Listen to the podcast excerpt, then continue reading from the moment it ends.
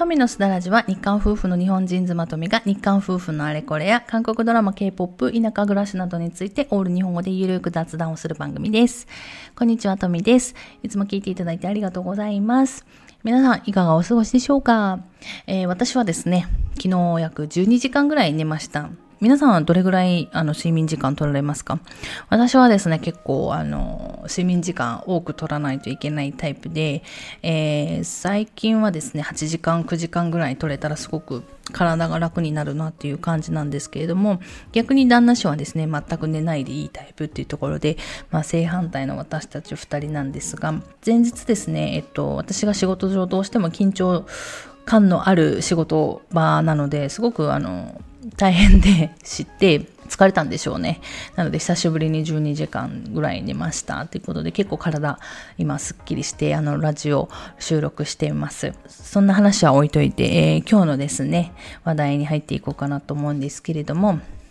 今日はですね、私が先日あのコリフェスっていう韓国語のイベントが開催されまして、それに参加しましたので、今日はですね、どんな感じだったかっていうのを、まあ、皆さんに情報共有していこうかなと思います。今年はですね、私、あの、目標として、まあ、韓国語とか韓国についての、まあ、いろんな視野を広げていくっていうところが目標にありまして、で、最近やっぱりコロナの関係でオンラインイベントっていうのがすごくたくさん開催されてるなと、去年1年間ですね、過ごしてみて思ったので、まあちょっといろいろ参加してみようかなと思ってます。ただですね、私も参加するにあたって結構そのオンラインイベントの情報が少ないんですよね。参加してみてどうだったかとか、そういうものが少ないので、まあね、そういうものが少しでもあれば、あ、参加してみようっていうその勇気、踏み出せる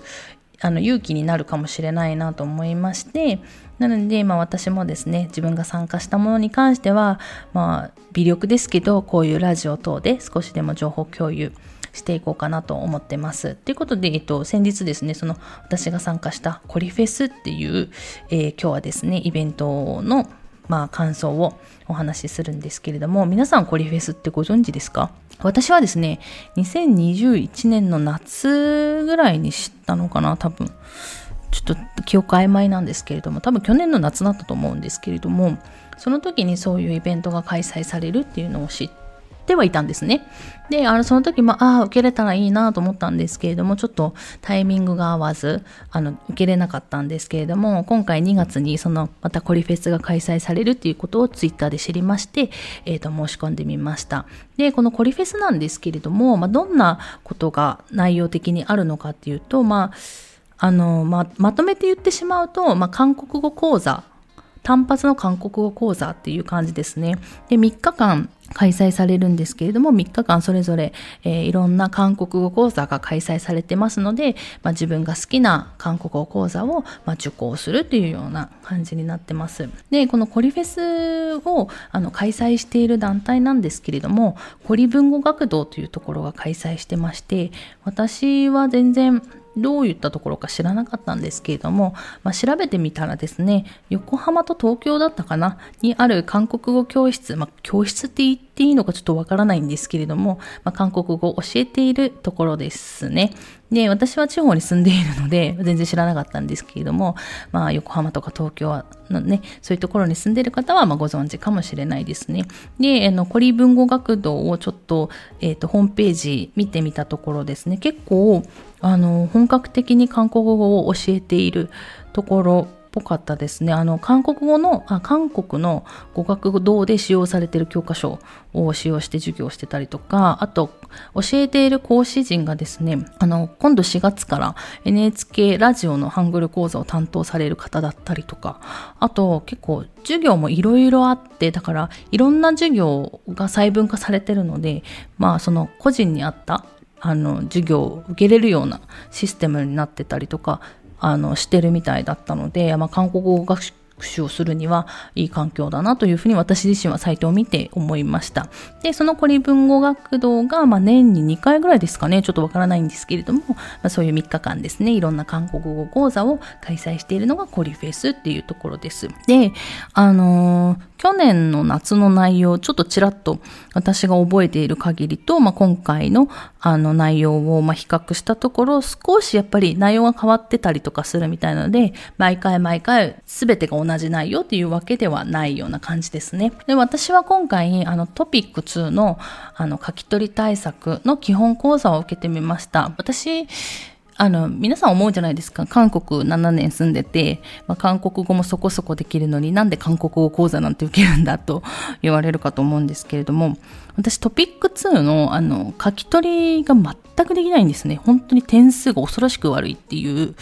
あのタイプでして、なのでちょっと今回ですね、3年ぶりに、えっ、ー、とトピックを受けるので、まあ、ちょっと私もですね、それなりに対策をしたいなと思って、まあ、基本講座を受けたというところです。で、まあ、感想としては、まあ、結論になりますけど、ゴリフェスすっごい楽しかったですね。で、分かりやすかったです。こんなに分かりやすいんだって、こんなに楽しいんだと、あの、ちょっと感動したぐらい、それぐらいでしたね。実際ですね、コリフェス授業してみて、その、ためになったりとか、楽しかったっていうとこなんですけども、その理由は多分3つありまして、一つ目が、まあ、少人数制でわからないところはすぐに質問できるっていうところと、二つ目が、まあ、基礎から最新までのトピックのあの、杉対策の、私は杉対策だったので今回、その書き取り対策について、まあ、がっつり研究されているっていうところと、あと三つ目最後が、まあ、地域に関係なく授業で受講できるっていうところかなというふうに思いました。まず一つ目のあの少人数制でわからないところがすぐに質問できるっていうところなんですけど、少人数制のいいところって多分それだと思うんですよね。で私こんなに少人数制だとは知らなくて逆に。私の講座はですね、多分10人いらっしゃらなかったと思うんですけれども、私もっと多いかと思ってたんですけれども、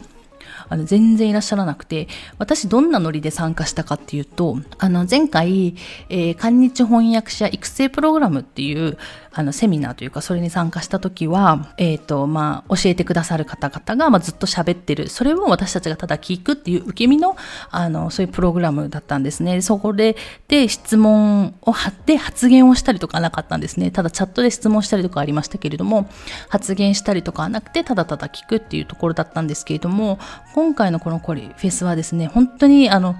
がっつり授業、授業だったんですね。なので、あの、参加している私たちも、まあ、先生から質問を受けて発言するっていうことが、まあ、やりとりがあったので、そういう意味で私たちがわからないところはすぐ質問ができたりとか、先生たちも私たちの様子を見ながら、あの、授業を進めていったりっていうところができるっていうのが、まあ、すごく良かったのかなと思います。ただですね、本当に、その言ったように、韓日翻訳者プログラムのその受け身のノリで、えー、言ってたので、私顔出しもするつもりなかったですし、発言もするなんて思ってなかったのでで、えっと、パジャマで、しかもすっぴんだったんですよね。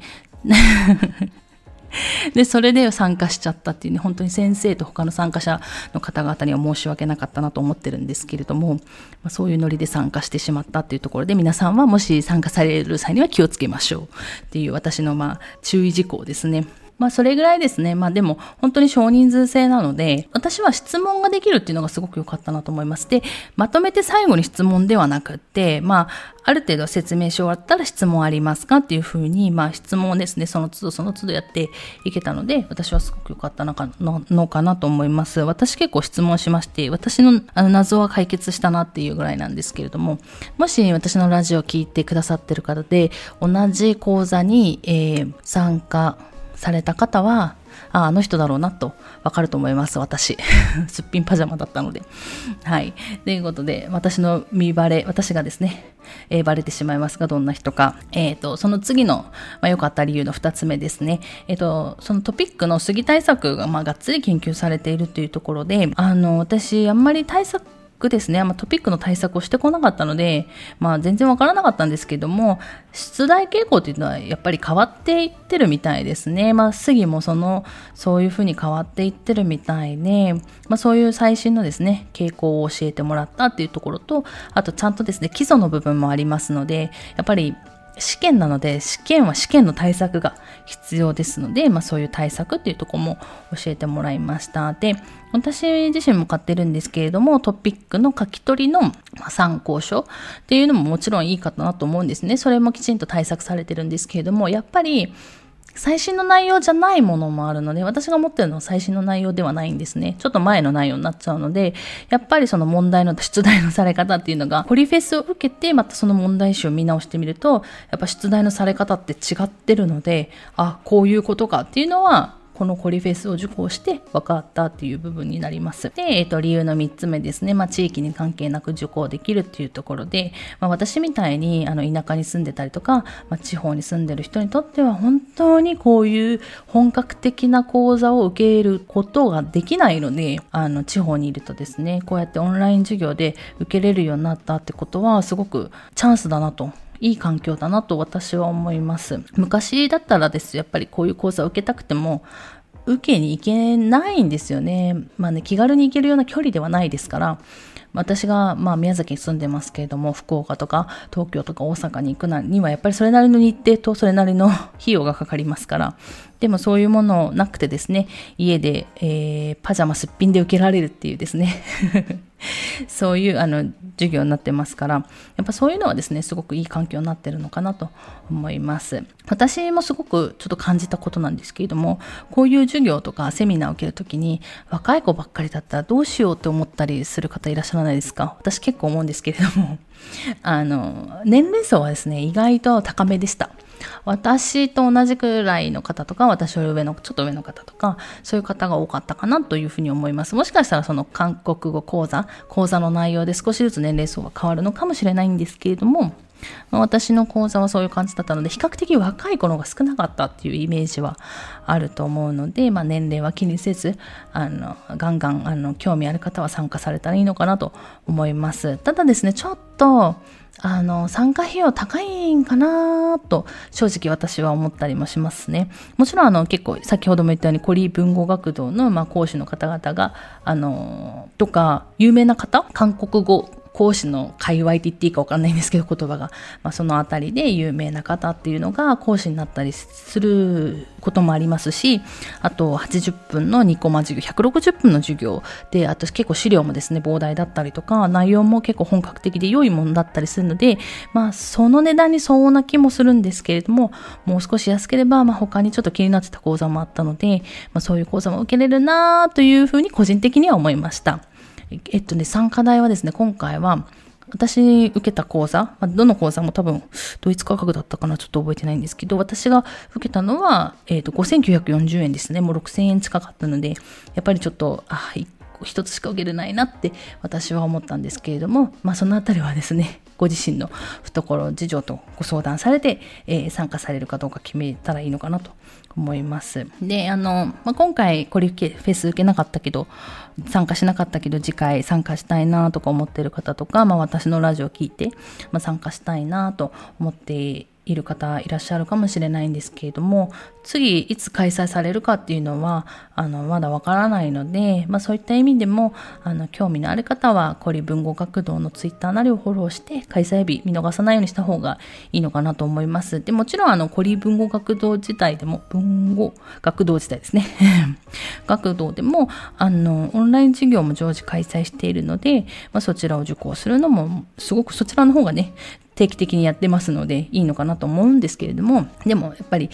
ね、人によってはやっぱピンポイントで気になる授業を受けたいだとか、定期的じゃなくて単発の韓国語講座を受けたいとか、とりあえずオンライン授業がどんな感じか体験してみたいとか、いろいろあのあるかと思いますので、そういう方にはこのコリフェスぴったりだと思いますので、ぜひ次回ですね、参加されればいいのかなと、されたらいいのかなと思います。で、今言ったように、あの、次回開催されるのはいつかわかりませんから、あの、情報を逃さないように、見逃さないように、えー、申し込みがですね、遅くなっちゃったとかそういうことがないようにですね、ぜひツイッターなりをフォローして、私のじゃないですよ、あの、堀文語学堂さんのあのツイッターなりインスタなりをフォローして、えー、いつでも情報をですね、受け取れるようにしたらいいかなと思います。私も今回ね、初めて参加してみて、えー、すごく良かったので、次回もまあ日程が合えば何か他のものに参加してみようかなというふうに思ってますし、もしかしたらトピック落ちてまたトピック講座受けるかもしれないですけれども、また参加しようかなと思ってますので、まあ、その時にですね、私と同じ講座を受ければ、えー、私の顔と 見バレしちゃいますけどね、私と一緒に授業を受けることもできるってこともありますので、えー、ぜひぜひ皆さん興味のある方は受けてみてくださいということで、えー、今日はこの辺で終わろうかなと思います。最後まで、えー、聞いていただいてありがとうございました。また次回の放送でお会いしましょう。さよなら。